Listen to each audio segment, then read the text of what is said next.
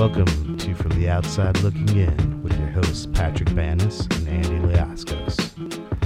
Come on in.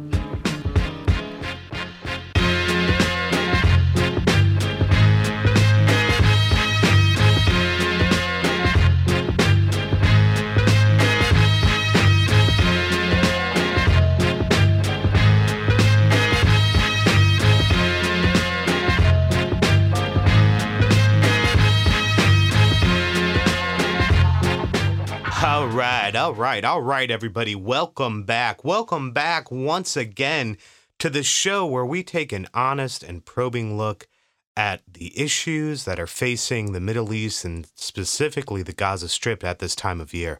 Uh, we just want to take a minute to say, no, I'm just fucking with you.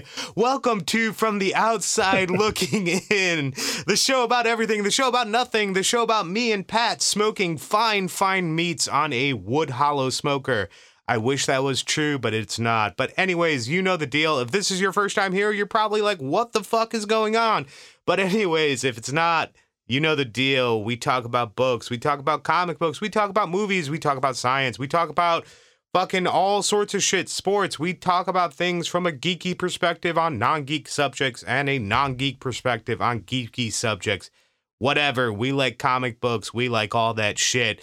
I am Andy Liascos. With me, as always, the Mike D to my King Ad Rock, Mister. Yo, Patrick Banis, it's a sabotage, everyone. It's a sabotage. Listen, all y'all, it's a sabotage. I went with a music thing instead of like uh Star Wars or something. Yeah, I mean like fucking like Beastie that Boys. They're the Hey, you did good. Yeah. You, you know what? You took that time and you used it well, and you came up with some fresh new uh, intros on our on our podcast about foreign policy and uh, yes. and economics.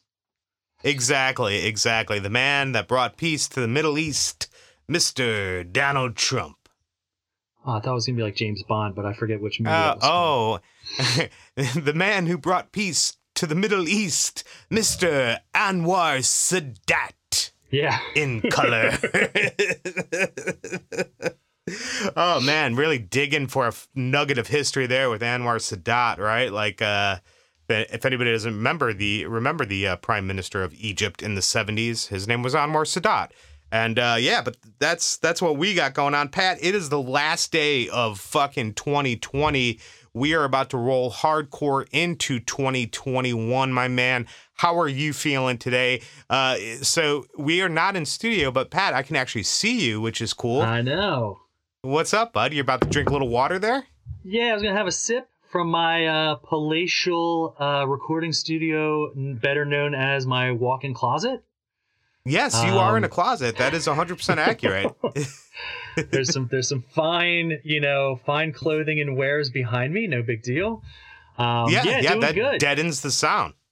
doing good hey uh, you'll appreciate this um, doing extra good last night i came out of uh, came out of an auction with um, a fresh slab of uh, doctor strange number 169 Ooh. Yeah, yeah, a nice, uh, nice CGC 7.5 grade with white pages. Who's the Um, cover on that? I, I, who did the cover on that one? So that is, um, I believe that is. Oh, geez, who did do that cover? Um, is that Adkins that did that cover, or I don't think I don't know if that was Ditko and Adkins or not. Um, but anyways, 169 is the first Doctor Strange in his own title. Yes. So Yep. that's when they switched is- from Strange Tales to um to Doctor Strange, and that was the one Doctor Strange that I was missing from my run of Doctor Strange, the original, you know, I guess what you'd consider Volume One of Doctor Strange. Um, yes, So I, I, have that, and it is in shitty ass condition. but you have it. I do have it. it. Hold on one second. Grab it. Talk amongst yourselves for a second, ladies and gentlemen. Yeah, so I picked it up at uh I picked it up at um at auction online and uh picked it up for a shade under 300 bucks, so not bad. Boom. Ooh, boom, there, There it it is. is. There it is. Doctor Strange 169. C- corners are chewed off. Spine is pretty much non existent. Um, but whatever. I do have Doctor Strange 169. Uh, it's there's tears in it and shit like that. It's probably worth about five dollars, but I do have Doctor Strange 169. So, so one one tip for like one tip for everybody that collects, right? Especially if you collect like older issues. And I I heard this from a guy, um, a, you know, from an online comic collector. You know, you get you start you start where you can get in. You know what I mean? Like you get in where you fit in, and then as you have the opportunity, you buy up, right? So you have a copy that might be like in like it's like a one, right? Just say it's like graded Oh, like yeah. a one, right? yep. as you have the time and money and opportunity, you buy up. So maybe sometime in the future you get like a slab like three. And that's your, you know, and then you sell the one that you have, right? Maybe you, you know, get a couple of bucks for it that just basically goes toward, and as you, and just through time, you just buy up.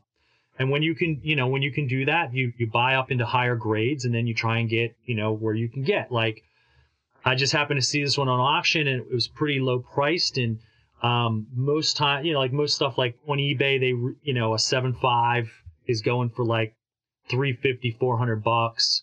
Something Yep. seven or higher with white pages is, is, is, you know, higher than, you know, higher than that. So I think I got it for like 290 with shipping, which is, you know, Not bad. it's a- Yeah, it's not, bad. It's a little it's a little pricey, but it's not bad. I saw it there and I was like, you know what? I don't have this one. Um, so I'm gonna try and get in. So, you know, you know, there's something to be said for that. And I've seen like, you know, like I, I think I saw like a nine for like seven or eight hundred bucks or something. So like maybe somewhere down the line, you know, you just move up into that into that nine and then you take the three hundred you spent on this one and you sell that and you recoup and then you put it, you know, it's just you're just reinvesting funds, you know? hustling, hustling, hustling on the comic books. Hell That's yeah. uh yeah. Hey, you know what? If you're gonna collect something, if you're gonna be passionate about it, you know, like why not fucking spend if it means something to you, whatever it is, whether that's, you know, comic books or porcelain dolls or whatever it is, like why not take the time to obsess about it and do it right? You know what I mean? So I if think you like Beanie you know, Babies, get in. fucking love Beanie Babies. Like I got a Benny the Bull somewhere. I really do. I, somewhere in the world there is a Benny the Bull Beanie Baby. Uh, there's I also have a Chicago Bears Beanie Baby, but that may be it as far as Beanie Babies that I have. But I fucking Yeah. love those too, bud. Yeah, no big deal. Everybody's got their something. Do you? Uh, how was your uh, holiday, man? Uh, Christmas was real good. Um, I had a couple of days off from work because I had to take some vacation time, and you know we'll talk to we'll you know we'll speak to this in the next episode. But the very first day of vacation, I just binge watched uh, Mandalorian. Just the whole- Mm, so The whole second season, the whole second season in a day. so good. So I mean, I watched it. I've watched the whole second season twice now. Uh, I, I watched it as it came out uh, every Friday morning. Would wake up early, uh, have a cup of coffee with a couple of my buddies, uh, get on Xbox, have a little Xbox Live party, and watch uh, the Mando. Uh, Nice. Then um, I rewatched all episodes within two days with my seven-year-old twin daughters uh, because they are big Star Wars fans, big Ahsoka fans. Now, favorite character number two is Mando. So Nice. they're big Mando fans. They like the way he fights, and uh, Oh, I'm like, I I agree with that, girls. I also like the way that uh, Din Djarin fights. But yes, I like the cut of your jib, Mando. I do. We I I could talk about I could derail this entire episode, but I won't. We're gonna Right. save it for the next episode. We're gonna, you know, hopefully you guys have noticed we are producing content more regularly. About every two weeks, we're popping out a show, and we'll continue with that uh, theme in 2021. And maybe we'll uh, break into new ventures like getting episodes up on YouTube. Uh, maybe not with video production, but at least with you know like pictures and shit like that. Like that's Slideshow. necessarily. Yeah, right. Exactly. You know what I mean? Like, how cool would it be right now to be listening to this podcast and see a fucking picture of uh, the cover of Doctor Strange 169? Right? Like, we could Hell do yeah. shit like that. So, 2021, uh, it's going to be a new year of us doing new weird shit, like maybe That sounds pictures like a of our faces. That's like a New Year's resolution. it is a New Year's resolution. I don't believe in those. Uh, but yeah, whatever. We're doing one, bud. Yeah. yeah, otherwise the holiday was good. Just did a lot of stuff indoors. Just um, you know, um, adulting, house adulting, house home ownership adulting. Yeah, it's fucking stupid, right? Like Yep. it's it's the fucking worst, man. I mean, it's the best, as- but it's the worst. As uh, as wrestling legend Ole Anderson would say, it is the shits. That is fucking Ole, Ole and Arn, two of my fucking all-time favorites. Uh, Minnesota Wrecking yes. Crew. fuck yes. You know how many fucking good wrestlers came from Minnesota? Um, the Road Warriors, Rick Rude, uh, Ric Yes. Flair. Um, Yep. uh, I don't even want to. It's too many. Too many. Yeah. I mean, but just fucking think of that. You know, like the the uh, the Andersons, the Road Warriors, Ric Flair, fucking Rick Rude. That's fucking ridiculous. That There is was a- absolutely ridiculous right there. I've seen I've seen uh, on a on a wrestling group that I'm in. I've seen a yearbook shot from um, Robbinsdale, Minnesota, and there is like four different professional wrestlers in this one year in this one high school yearbook. I think like Nikita Koloff, Rick Rude, um, yes. um, and a couple I, I can't remember who else was in it but there was definitely there was definitely a couple of them I, I remember seeing like their yearbook shots and it was like yeah wow like that is that's pretty wild that these guys all lived in like this one little area it's you know I, it happens all over the place i think there's like a high school in california that produces like a ton of pro baseball players right like it just it happens that way sometimes you know Yeah. Right. Right. Right. Yeah. It's insane, man. It it is really insane. But uh, other than uh, the holidays and the great state of Minnesota producing some of the finest professional wrestlers in the world, Pat, what's going on in the world today, bud? uh food food glorious food shouts to Vaz. Ooh, yes, Um, yes. one of Fucking our shouts favorites, to and I think we've talked about her in an episode, maybe oh my gosh, maybe a year or so ago. Um, Mhm. The uh, Nela Zisser, she is a Miss Earth New Zealand. She was she was some sort of a pad beauty pageant contest. Um, she set a Guinness World Record last week for eating the most chicken nuggets in a minute. Ooh, fuck yeah, Nela, you get that shit. Uh, I think she it was. What do we say? Uh, is that it? I think she had 16 chicken nuggets in a minute, so that breaks down to like 10 and a half ounces because I think they do it by weight or whatever. Um, I don't know, man. I like. I feel like I could beat that record. I feel like that is an obtainable record, bringing Yeah. the pride back to the United States. Sixteen chicken nuggets in a minute. yeah, give me some barbecue sauce. I'm housing that. Fuck yeah, dude. Fuck yeah. I mean, I could. Sixteen chicken nuggets. I feel like I can do that. I feel like I can do that. I mean, hey, Yeah. props to New Zealand, right? Like fucking bringing that title back to the the, the fucking homeland, right, of New Zealand. Right. and uh, and being the first country in the fucking civilized world to be corona free. How fucking great is that? What Well, a look, it's fucking I mean, it's a you know, small shouts- country. It's an It's island nation. yes.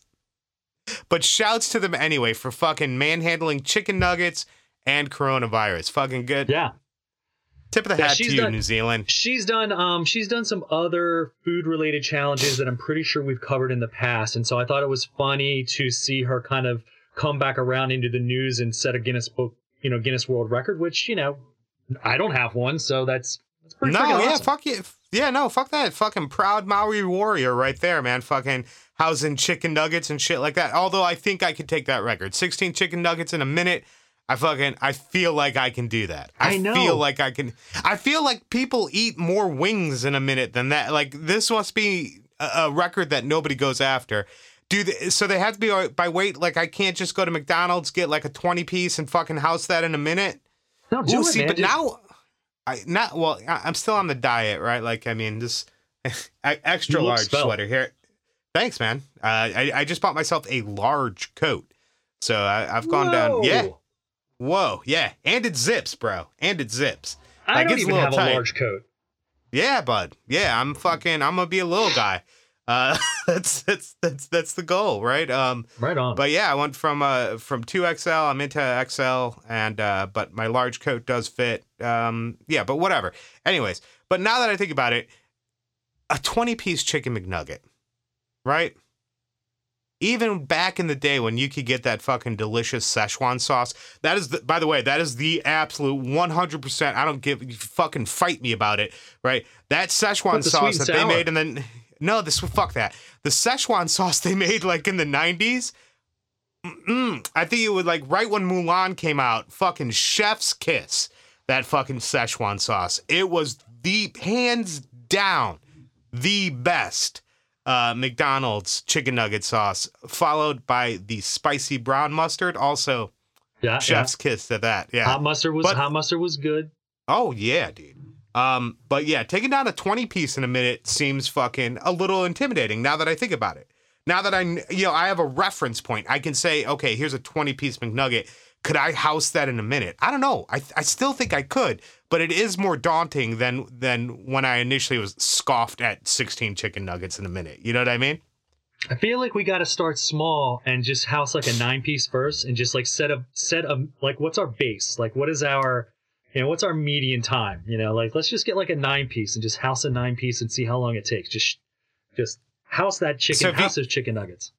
if you can get a 10 piece done in under half a minute, right? Like I, I think that's a good a good a good, you know, benchmark, right? To go Yeah. for. Like I, I'm gonna try to get a, a a 10 piece in under half a minute and then I can keep on adding from there, right? Uh so Yeah. yeah, uh fucking let's let's uh fuck this whole diet shit. Uh fuck the 26 pounds I've lost. I'm fucking housing chicken McNuggets. Let's fucking go, boys. Speaking of weird, speaking of weird and food, one thing that will definitely want you to want, want you to stay on your diet. Um, uh, McDonald's in China has a sandwich that they are selling called a spam burger. I saw right, so- this. Okay, yeah. Did yeah. you see this? It's Yeah. it's like uh, it's on like a sesame seed bun. It's two slices of spam, crumbled up Oreo cookies, and mayonnaise. Yes. Yeah, That's disgusting, dude. that has to be the worst fucking thing. Yeah, because like I like the concept of spam. Like I don't, you know, I don't poo poo on uh fucking canned ham. Like I'm, I'm, I'm okay with it. I've you know spam. what I mean? Mm, And loved it. I've eaten spam and loved it. Right. Um, you put it on a bun. I'm still good. I'm in at this point. I'm still in with a spam burger at this point. You want to throw a little mayo on there? I'm still good. Not my Still favorite. there. You know what I mean? But I'm okay with it. Once you start crumbling Oreo cookies and you bring that into the mix, I'm like, why? Why are you doing this? What does this do? What does it mean? I, I don't know. I, I don't know. And and I'm out. Yeah, I'm out. I'm out. I, I don't know who came up with this, but I like I know that Asians, like Asian culinary, you know, Asian cuisine can get pretty weird, but this is ah, I don't I don't know, man, but oof, Nah. Nah. yeah, I'm I mean, I'm all about yeah. I mean, I, I I'm all about you know. I'm not Andrew Zimmerman. You know what I mean? But Right. I, I do like try, I do like trying new things. Uh, but yeah, no, fuck that. I'm not doing that. Nah, you can't make me. I'm not gonna. Not gonna do it. I ain't real fancy, but oof, I ain't crazy either. Yeah, I I ain't real fancy, but I'm fancy enough to not to eat fucking mayonnaise and Oreo cookies together. You know what I mean? Like I could maybe get down with one of those things on a piece of spam. You know what I mean? But I cannot get down with both on a piece of spam. Mm-mm. Mm-mm. Oh no. And uh, and and while we're on the subject of food, glorious food, and shouts to Vaz, uh, also just throwing a quick shout to our main man. Rand McNally, Sweet Lou, Lucifer, who makes a video cameo appearance in the food video by Vaz. So Get out of here. Frenchie's in the video. yeah, Frenchie's in the video, man. He's at the bus stop with a few other people hanging out. Yeah, and uh, That's awesome. got a flat brim hat on, looking cool as fuck. So I miss all those Right cats. Uh, yeah. So, um, but yeah, fucking shouts to Vaz, shouts to Sweet Lou. Uh, yeah, fucking food, glorious food. Vaz is back in the studio. I talked to him the other day. He's working on a few new tracks. Uh, Cool. Good to him. Um, uh, my band Bears Have Hearts has released a new acoustic single of Almost There on Spotify, recorded all remotely, all mixed here at uh, Full Spectrum Audio. Um, check that out. And announcement uh, for the most part. I am in the midst of recording my first solo album under the title The Obscured Magnificent, which I will look to finish and release uh, early next year. That's a Q1 deliverable uh, from me. wow. Wow, we're we're Yeah. we're, we're it's this is synergy. There's corporate synergy Yeah. right here. yeah, yeah, 100%. That's a Q1 deliverable is the Obscure Magnificence uh, first EP, which Right on, the man. Obscure That's cool. Magnificent is just me. But yeah, I don't like, yeah, I didn't want to have a fucking title, eh, you know. I, the ironically, the band name "Hi, my name's Andy and I'm pretentious as fuck" was already taken. So, the obscure magnificent is a play on an H.G. Wells novel called "The Research Magnificent." Uh, H.G.L. H.G. Wells, uh, one of my favorite authors. So. Cool. That's good stuff, man. We need that. We need that in 2021. Yeah, for sure, man. Fucking, you know, hey, whatever it is, whatever you love, whatever you do, just make it and fuck it. Who cares, right? Like, that's the one thing that's kind of cool. The music industry is dead, right? There's no way to make money. There's no way to fucking do anything. You can't tour. You can't sell merch, but you can fucking distribute your own shit through, uh, you know, Spotify and iTunes, and you know, like that's, you know, I, I was watching a, a an interesting documentary on um, Prime uh, about recording studios and like how they're a dying breed. Like, yeah, I mean, because everybody who does music Oh. or something has it has at least something, you know, like my size. Well, I mean, you know, I'm I'm a 20 track MacBooks taking studio. MacBooks are taking over. You know what I mean? Um, but uh, yeah, anybody can get a, a two track audio interface and fucking start doing shit. And uh, yeah, I mean, like my, setup here is a little bit more complicated. I'm you know set up to do drums and I have outboard gear and shit like that. But I mean, the only thing for me is like going to a studio, like a real studio. A like the experience is cool. You know what I mean? Like. It, it, it, I- I feel like it does make you more focused on getting the the job done and and and maybe I, I, I the, it's a double edged sword. Uh, uh, you know, like either you're fucking more focused and you're you're putting a, a a better performance out, or you're too nervous and you're not comfortable enough, and your fucking performance suffers. But anyways, I forget what it's called. It's on Amazon Prime. It's an interesting look at the dying recording studio. Uh, if you think about it, they they. Uh, it's primarily in the states, right? But they they talk about London a little bit, and in the city of London, at one point there was like 35 recording studios, right?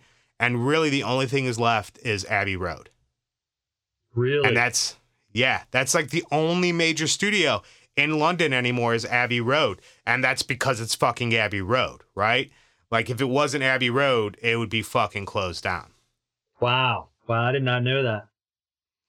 Yeah, it's crazy. crazy. I mean, it's it's really really crazy, and uh, yeah, it's and, and obviously all of that ha- that that that's not pandemic related, right? It's just as fucking technology advanced, Yep. right? That's technology. The, music- industry was going that way. Yep, exactly, right. And so Wow. you could either spend like two hundred and fifty thousand dollars on buying all this outboard analog gear, or you could get a DAW and a couple, so, you know, and some software, and maybe spend five grand, right? No, I'm a schmuck and I still have a two track interface. Yeah, right. Exactly. You're fucking.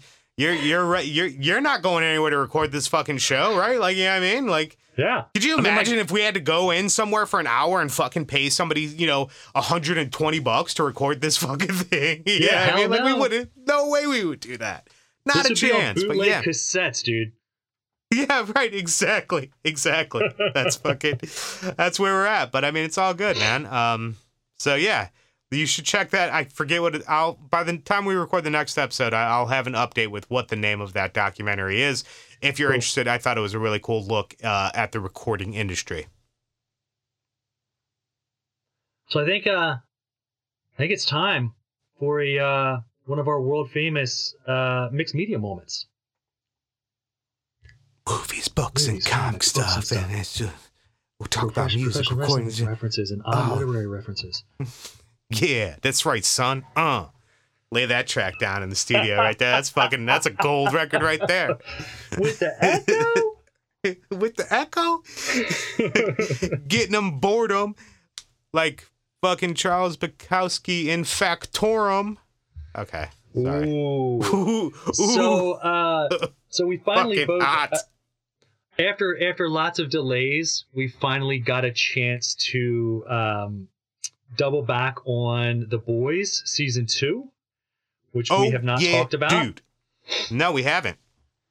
Um, really, um, you know, Amazon Prime. Everybody knows about this. This has been, you know, it's been out for a while. It's it's good. Um, what was it? Ten episodes? Twelve episodes? Um, Yeah, I can't remember. I, I think. I think eight episodes. Yeah, yep. Yeah, eight It was shorter than I wanted it to be. Um, but man, did they deliver on the story and the content, right? Like, ah, fucking chef's kiss to this season of The Boys season two. Uh, Yeah. Up to the violence. I, I feel like, you know what I mean? Like, it kept that, that sort of like, uh, flavor of Garth Ennis's, you know, extreme violence, right? That, that, that sort of happens, right? Yeah, the gore is like I, I found like the gore is something that people, you know, point out in like any kind of reviews or or or you know, discussions or whatever. And I think that it's like really good to the it's almost to the point of being campy, but it's it doesn't cross that threshold. Yep. Yep, for sure. So I, I think that it Yeah. really like I like I think that that really adds a component to the to the show. I so one of the things that I, I, I really found great about uh, this season was uh, their treatment of the deep, right? Like what what's going on with the deep. He's now part of this Right. sort of like uh, uh, cult type, you know, Church of Scientology type kind of thing, right? Self Where help he's oh, it's unbelievable. He's getting back to the seven, right? Uh, and they're gonna help him get back to the seven. Uh, fucking when they introduced the archer right like as like Mm. sort of like the guy that recruits him and gets him into the self-help and like just going through what what really happened to him you know what i mean? Like he was this you know he's this superhero whose ability is like being outstanding at archery and like amazing shots and stuff but like completely failed on a mission because he ran out of arrows which is it's it's fucking funny when you look at like you know like uh, yeah shitting on Hawkeye last time right? You know what I mean? But that that is true. When your superpower is a fucking bow and arrow there's only so many arrows that a quiver holds. You know what I mean? Right.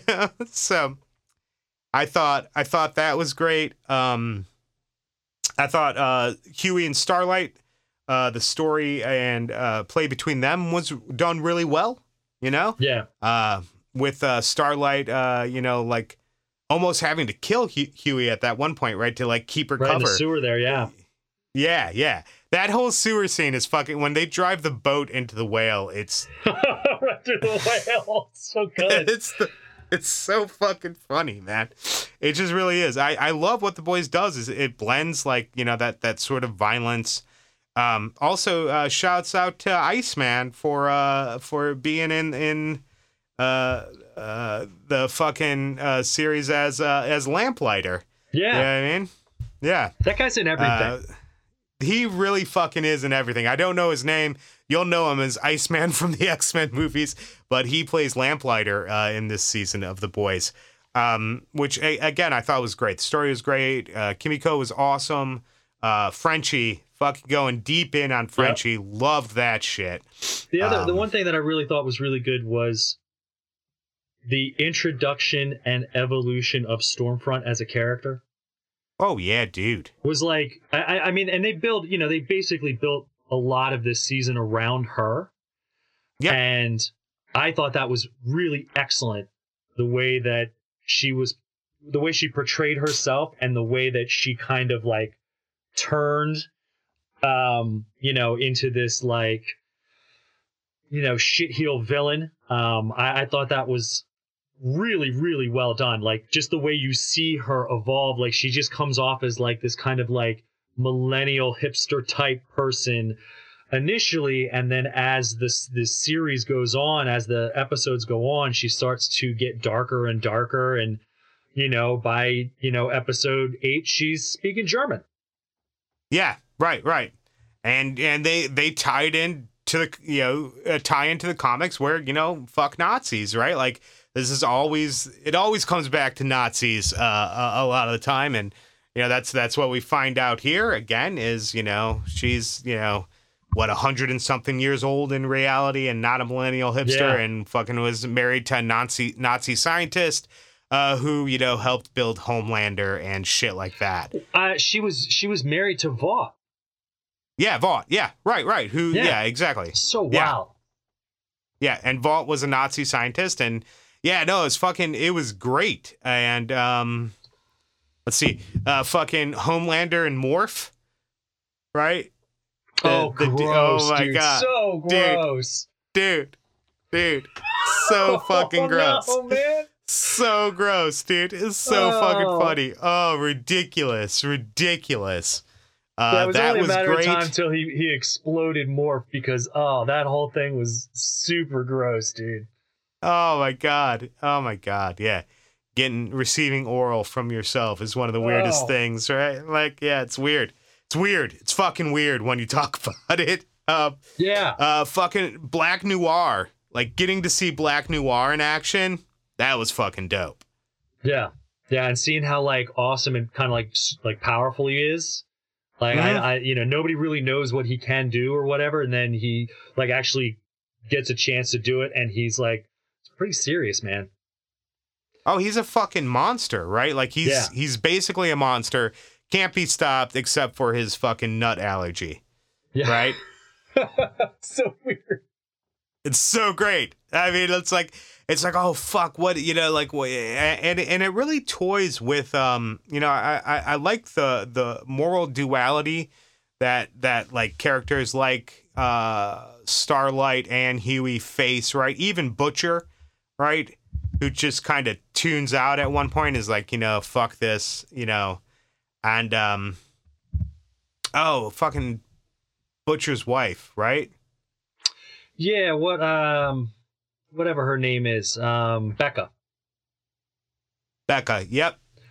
and and her son, her son Ryan, who is really Homelander's kid, and you start Yep. to see him like trying to coax Ryan into you know being like the child superhero he wants him to be, and you so you get this peek into like you get this this peek into Homelander's psyche about how his upbringing was because he was you know basically a test tube baby, you know what I mean, and um, Right, right. I- yeah it- the psychological stuff you know is really interesting and well done in this in this show. It's not like a it's not like a normal superhero story where you know a lot of things are very straightforward and kind of 2d um like I, I think a lot of there's a number of characters in this show who are very like you know multi-dimensional you know you get a lot of depth and i think that that's really important There's uh yeah, no, for sure. There's definitely a lot of uh, different aspects. These aren't two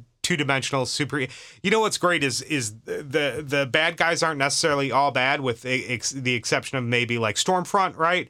Uh, you know, e- even Homelander has some aspect of like humanity to him. Maybe not Black Noir, but certainly the Deep and uh, A Train. A Train's uh, story arc was really cool uh, this Right. season, I thought. Um, and uh, um, yeah, I mean, there's just so many great tie-ins, right? Like the uh, the sort of AOC type uh, senator character, right? Who uh, turns out may not be the good guy of the story after all, right? She may be the the big bad that we're we're talking about facing, right? Um, I but I do love that one scene where they're having like sort of that uh, hearing or whatever, right? And like everybody's head is exploding, right? And like everybody's like freaking out, but Homelander is like excited about like what is going. Yeah, I mean, like yeah it, whoever this person is, like it, it intrigues him, which I this is I, I his like challenge that. this is a yes, he needs a challenge Yes, yes, and I, I I definitely did dig that. Um, what Ryan killing Becca right while trying to save her, uh, that was that was great. Also, like a a, a, a testament to Butcher's character, right? For he, who he you know obviously not liking Ryan to begin with, you know, and then you know having him seeing him kill the love of his life right? But then realizing that he, you know, whatever, right? His his final message to Ryan and final lesson I thought was great, right? Which was just don't be a cunt. Right. Yeah. Yeah. Words to live by. Words to live by. Hmm? Yeah, episode seven and eight with the with the hearing and then all of the fallout and then the kind of the season finale there were so so good. Oh yeah, yeah, yeah. They do, even though the the violence, the action, and and I mean, I mean, it's it's a world with superheroes and fucked up shit uh, over the top, right? They do a really good job of, of grounding that in reality throughout the entire you Right. know season, right? Where where you see people protesting and things like that. Yeah, I mean, it, it brings a very realistic element to a unrealistic kind of world. You know what I mean? Well, and then one of the other things is that to have, like, speaking of like grounding, there are so many characters in this the show that have human, you know, connections to people, like that ground them in, you know, humanity, right? Like, um, Queen Maeve has her relationship with Elena be like this huge thing Yep. Yep. right? Um, you know, uh, Homelander has this kind of these kind of mother father like you know these mommy issues and these these these you know daddy issues and all kinds of things. Oh yeah.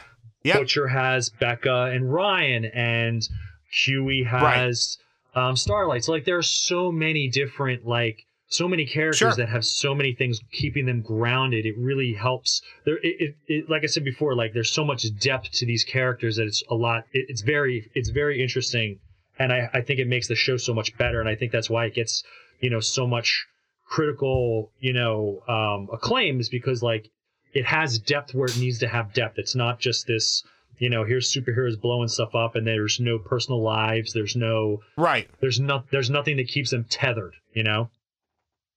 Everybody's motivations are realistic, right? Like Mother's Milk wants to get back to his family. You know what I mean? Like that's like that's his motivation, right? And he and he can't do that until it's safe, right, for him Right. and for his family to coexist, right?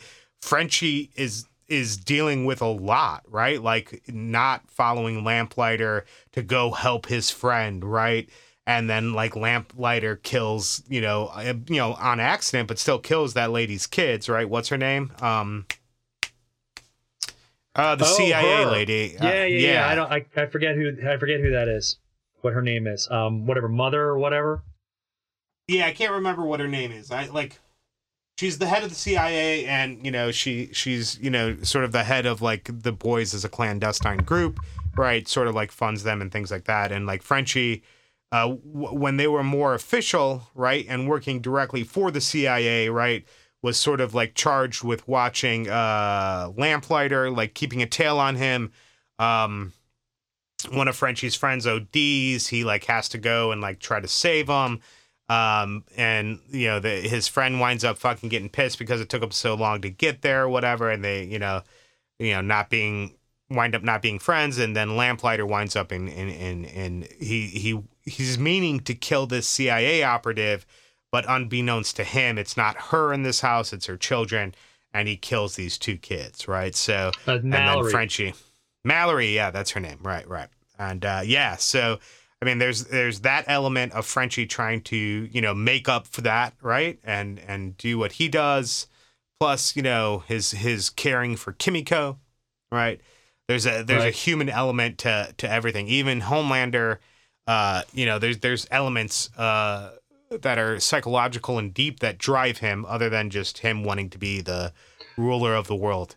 Um, him jerking off over the city though is a fucking great great way to end. Oh, yeah. you know, cap off that fucking yeah yeah. It's fucking Speaking of deep, um, the, the, the, the, the part of episode two where the deep is like drugged up and he's hallucinating and his gills are like talking to him Um, and it's like Patton Oswalt and it's, it's like Patton Oswalt is the voice. That, yeah, oh, it's fucking great. It's fucking great. And so like everybody knows, you know, if you watch season one, the deep, you know, you probably watch season two as well. But what's great is the deep is such like a womanizing asshole, right? And like he's like, eh, so like he, eh, this this church or cult, you know, has him like get married, right? As as as kind of thing, and he marries this, you know, this sort of plain, yeah. And I'm I'm doing air quotes, right? Because you know she seemed fine to me, right?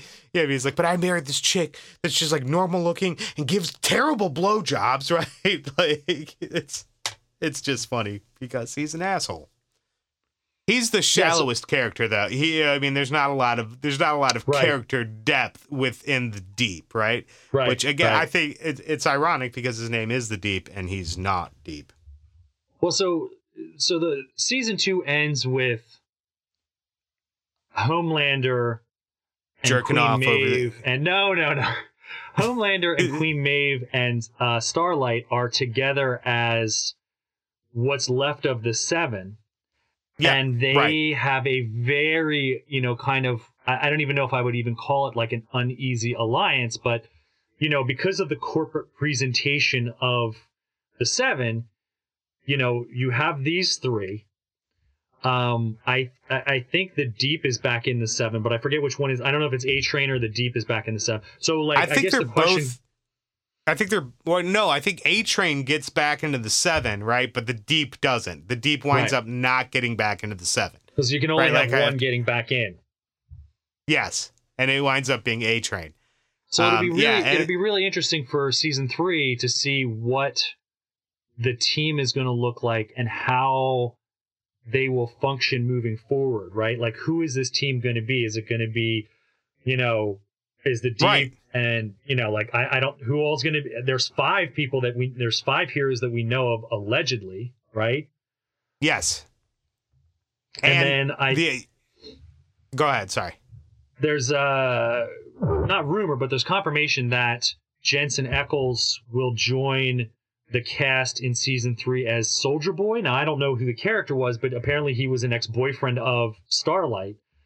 So Yeah, whether he'll right. be in the seven or whether he will be just a peripheral character is really tough to say. But you know that is an interesting dynamic going into the next season. Um, you know, yes, because because Maeve has right because Maeve has dug up dirt on Homelander that will completely like wreck him, right?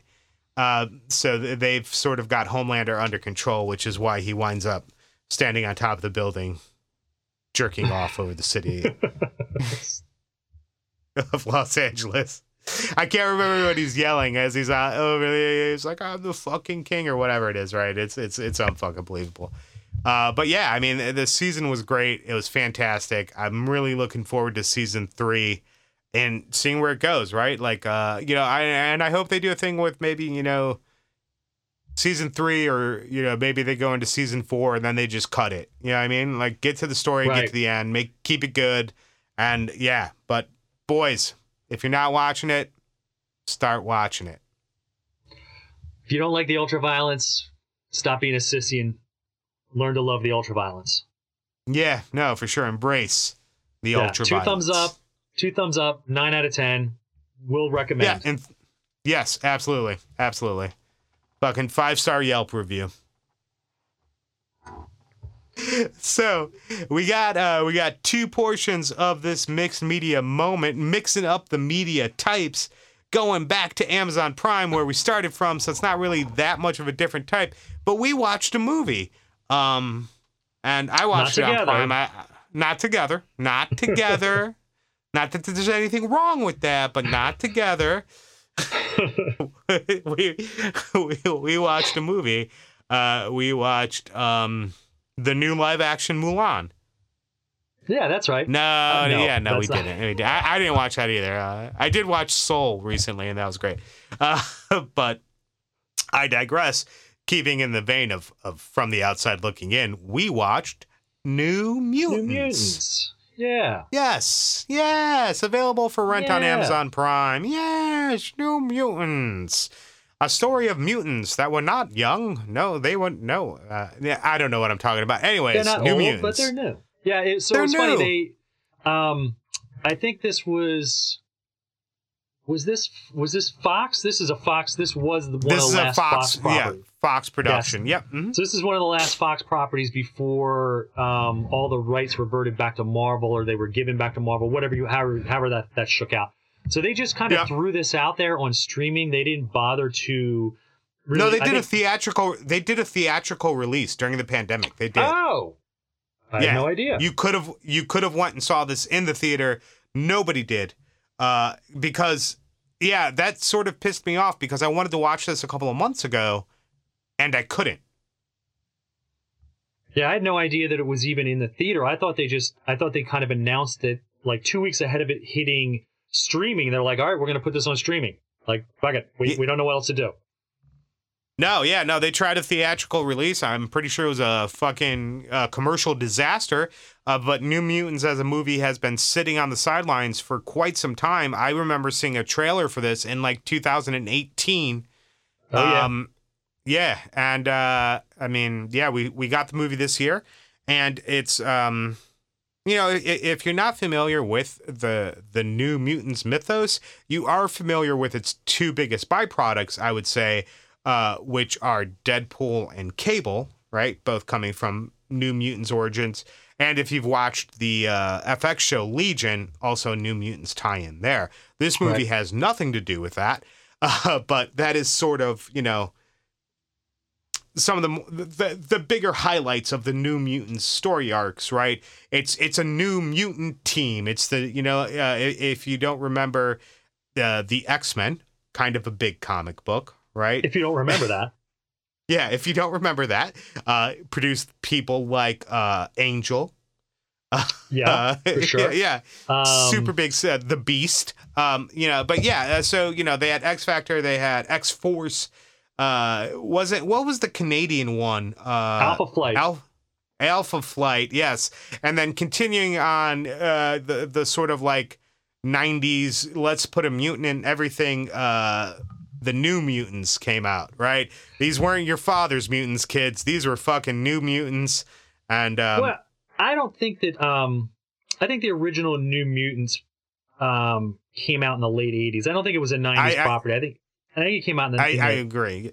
yeah, it was, but it was like uh, I, I don't know how. I don't know exactly how it came about, but it was it was a it was a younger team. You know, now that the X Men were all kind of growed up, Wasn't Longshot involved with the New Mutants at some point? He was, but not initially. He was Longshot was in it around the same time that Deadpool w- and Cable were in it. Like Yes. Deadpool okay. and Yeah. Cable Yeah. were like issue what? Uh Deadpool was issue 92 or something? Something in the 80s yes. or 90s and then Cable was like 100 or 101. Um so, you know, they had they had survived for a couple of years in comic rotation before those characters were introduced. But yeah, Longshot was in that that era, right? Like that kind of I feel like era. to a I feel like to a certain extent, the New Mutants was Marvel's answer to um, not the initial run, but the that '80s very popular run of Teen Titans. Oh hell yeah. Right. Yeah, I agree. Yeah, yeah, yeah. Yeah. Uh, Teen Titans had came out previously and was you know kind of goofy and, and sappy in, in the 70s, right? But like, like that 80s run with a, a more mature, darker kind of Robin.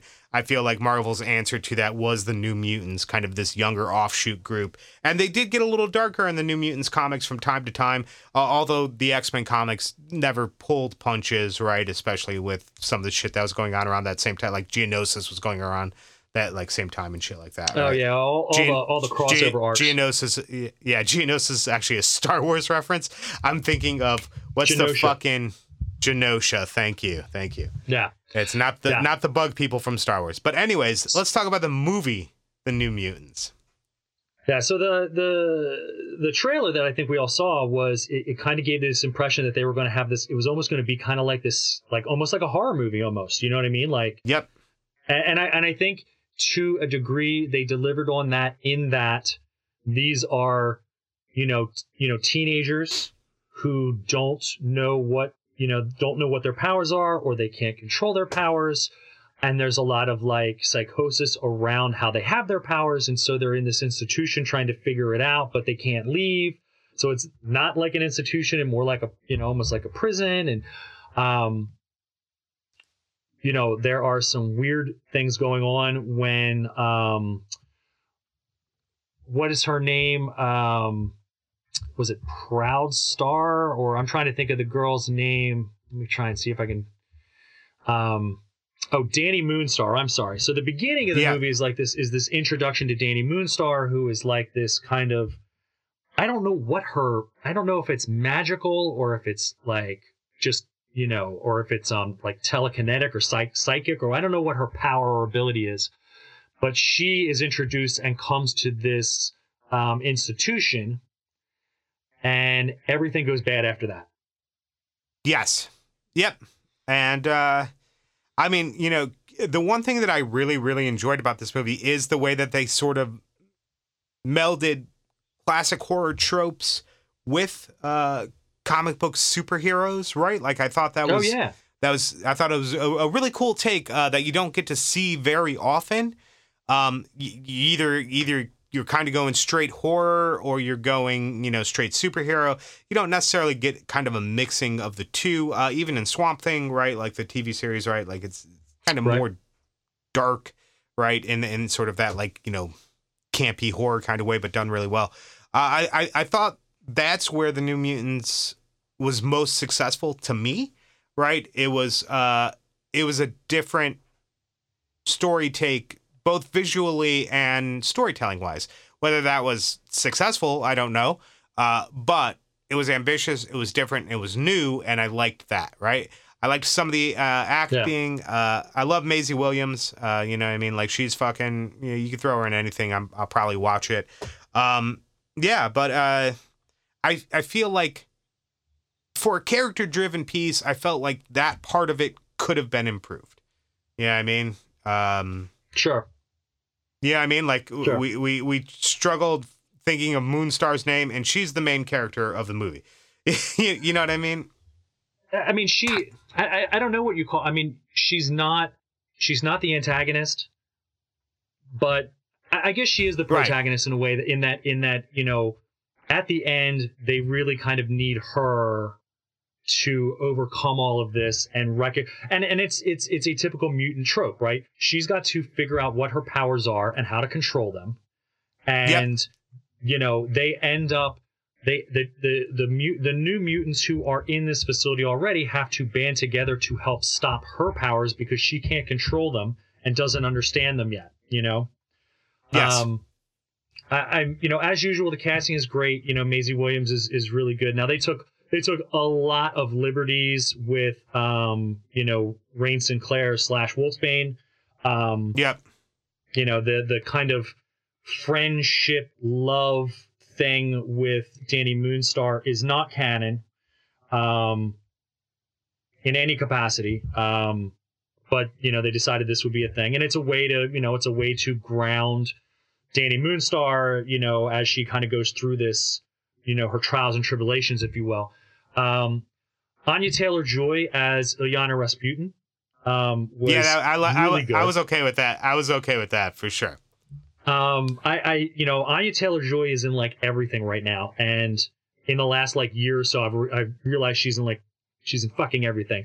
She's she's in this movie, and she I I love her character. I love the attitude that she brings to the character. Um, she's in The Queen's Gambit, which is a show on Netflix, and we'll talk about that another time. But she she's Yep. really really good there. Um, I didn't realize this, but I'm just getting to the point in um, Peaky Blinders where she shows up in Peaky Blinders. Um, and now I and realize that's- Pinky Blinders. Yeah. So I realize this is like season three and they of a, like a six or seven season show, but I can only watch so much content at one time, so I'm on season three. Sorry. Yep. Still, yep. I'm only on season three. Um, uh, Charlie Heaton from Stranger Things plays a really good cannonball, Sam Guthrie. Um, Yep.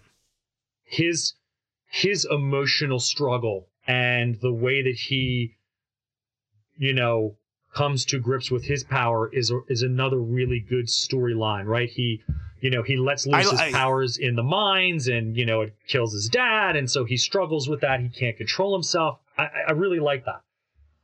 I, I I enjoyed that as well. I, I I feel like Cannonball may have been my favorite character in the movie, right?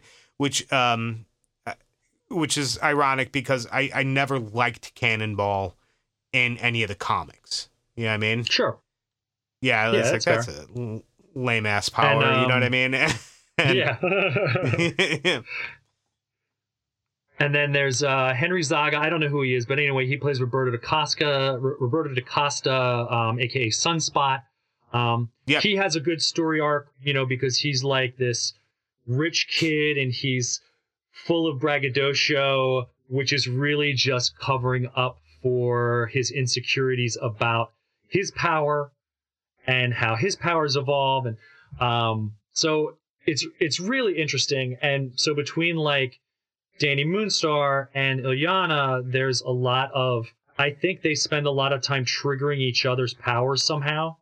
And those powers end up like some of their inner psychosis ends up fueling you know the storyline with like this smiling man you know creature or whatever that shows up in like I guess we'll call it like the third act or whatever where you know it's everybody's freaking out and you know they're they're going after everybody and then um I can't remember what's her name um I don't know who I'm trying to think of the woman who um I'm trying to think of the woman who plays the scientist or the doctor in the um institution. You know what I mean? Yeah, I can't remember what her name is, but just I don't know why, but that reminded me of a South Park episode where he's like, Doctor Scientist. Yeah, Sorry, pretty much. I digress. Go on. yeah. Yeah, I Um, mean that's pretty I- much all I can remember. Oh, okay, Doctor Reyes. That is this character, Doctor Reyes. I'm Ooh, sorry. yes, Doctor. Yeah. But anyways, ah, ah, appar- you know, ah, she's she's trying to help people, and but she's really working for you know. And then the other fun plot point that they don't, you know, you don't really see is that they refer to this other um, institute that these kids could graduate to. You know what I mean? But you see that this is um, it's an it's it's Essex Industries which is not Xavier's Institute for, you know, the gifted. it's not Um, Professor X. It's definitely not. Uh, Essex Industries is run by Nathaniel Essex, uh, Mhm, AKA. Mr. Sinister. Yes. Also a tie-in in Deadpool 2 to Mr. Sinister. I think it'd be fucking I, I think it'd be cool if they brought Mr. Sinister into something in the near future. Great character. And yeah, I, I would definitely say seeing Essex Industries and seeing some of that in the New Mutants, I thought was really cool. Yeah, like you you could tell that you could tell that Sony or I'm sorry, um Fox, you could tell that they Yeah. wanted to kind of circle this back and bring them ultimately bring them into a crossover with the X-Men and have a you know a big movie. And, and that would have been great. Um I guess I guess it, it we're we'll have to be curious about how Marvel will treat the new mutants and where that will go because they're they're still trying to figure out how to introduce mutants into Marvel canon. Yes, yes. And I think that's something, you know, obviously we're going to see the X Men and we're going to see mutants before we see the new mutants introduced into this kind of environment. Uh, but, uh, you know, I, I'm excited to see what they do with it. And I hope they don't fuck it up because the one thing that Fox did kind of well is handle the X Men. Sure, a ton of fucking horrible shit. Uh, you know, mistakes were made, right, as well. But, you know, to be fair, Marvel did a really, really good job with uh, Spider Man and introducing Spider Man uh, Right. into into the Marvel uh, uh, universe as well. So I, I think it'll be great. Um, and I'm excited to see where Marvel goes from here because I definitely, you know, they, they sort of had a mutant in the mix already in the Scarlet Witch because Scarlet Witch is a mutant, right? Right. Uh, her mutant ability is to control magic or whatever, but whatever. I mean, she's still a mutant, but they never touched on it. So I think it'll be good to have that as a, a, a, a counterpoint within the MCU now. So Yeah. Yeah. I mean, Fucking- I, I thought this was a, I thought this was a good movie. You know, and actually, I thought it was better that I didn't see it in a theater because it kind of didn't really. The vast majority of the film didn't have that kind of superhero, you know, big box office It- blockbuster type of movie.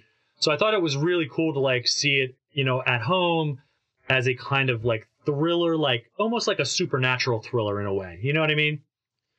Yeah, Um, yeah, I, I, I, agree. It, it definitely wasn't that sort of like grandiose, sort of cinematic experience, right? Right. Um, I, I thought it, I thought it was a decent movie. Uh, if I was going to rate it, I'd be like a five point five, six, somewhere in Yeah, that six. area, right? Yeah. Yeah, you know, like worth seeing, right? Um, but you know, not like gonna change your life or or anything like that. But Right. definitely I thought it was cool. It, it, the, again, I really liked the concept of of interwinding that sort of superhero and classic horror tropes uh, together. I thought that was cool, done pretty well.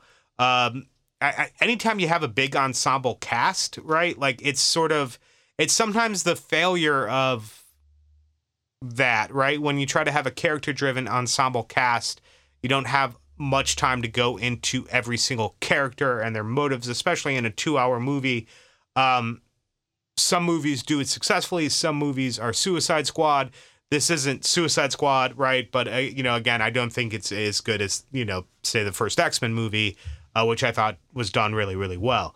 Uh, but also, you know, when we think about the first X Men movie, I get to look back at it through the scope of seeing, you know, 3,000 other X Men movies, uh, different timelines, and like fucking 43 different Wolverine movies with Hugh Jackman. So I'm sure that fucking rose tints my glasses when looking back at the original X Men movie.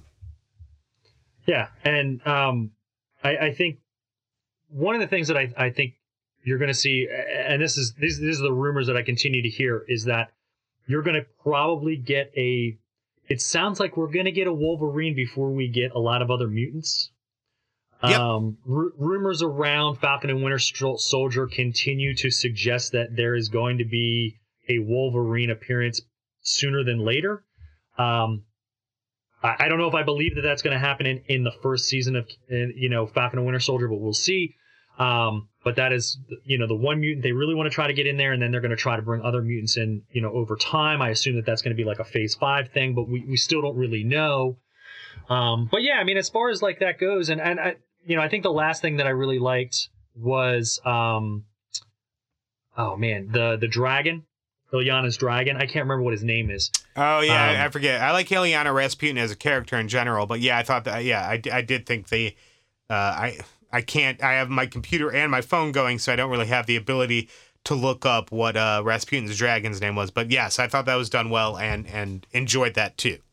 Yeah, like how it's a it's a puppet until she does magical things, and then it becomes you know it is a dragon.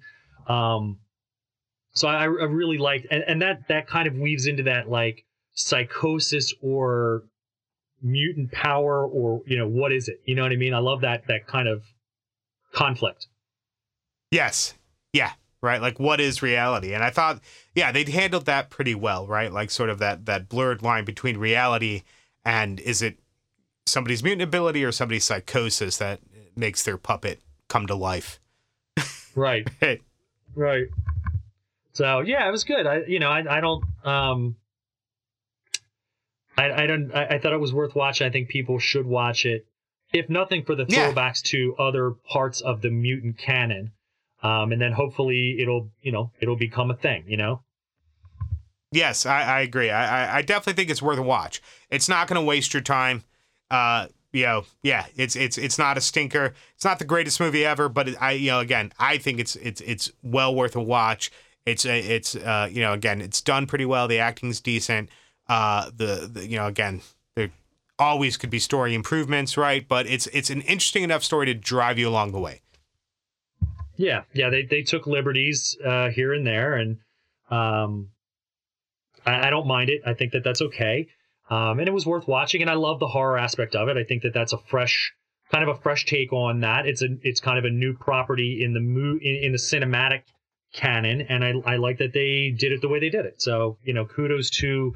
Um, I'm trying to think whoever whoever the director was that you know kind of put that all together. Oh, Josh Boone. I don't know who he is, but um, I, I like that that was the take on this, and so um, you know, good on them.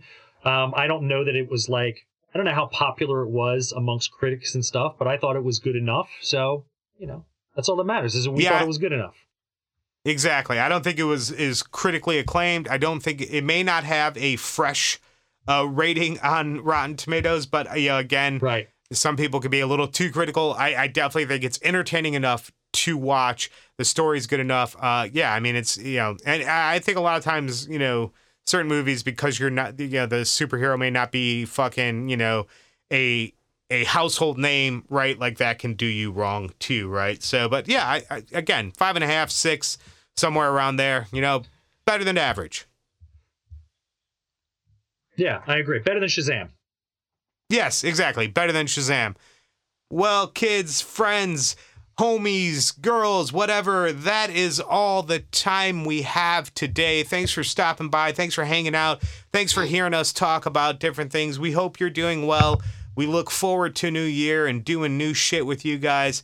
I am Andy Liascos again from my main man, Mr. Patrick Banis.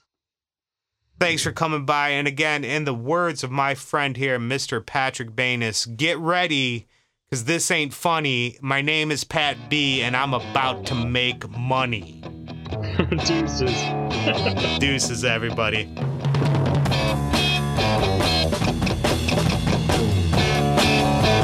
Making time.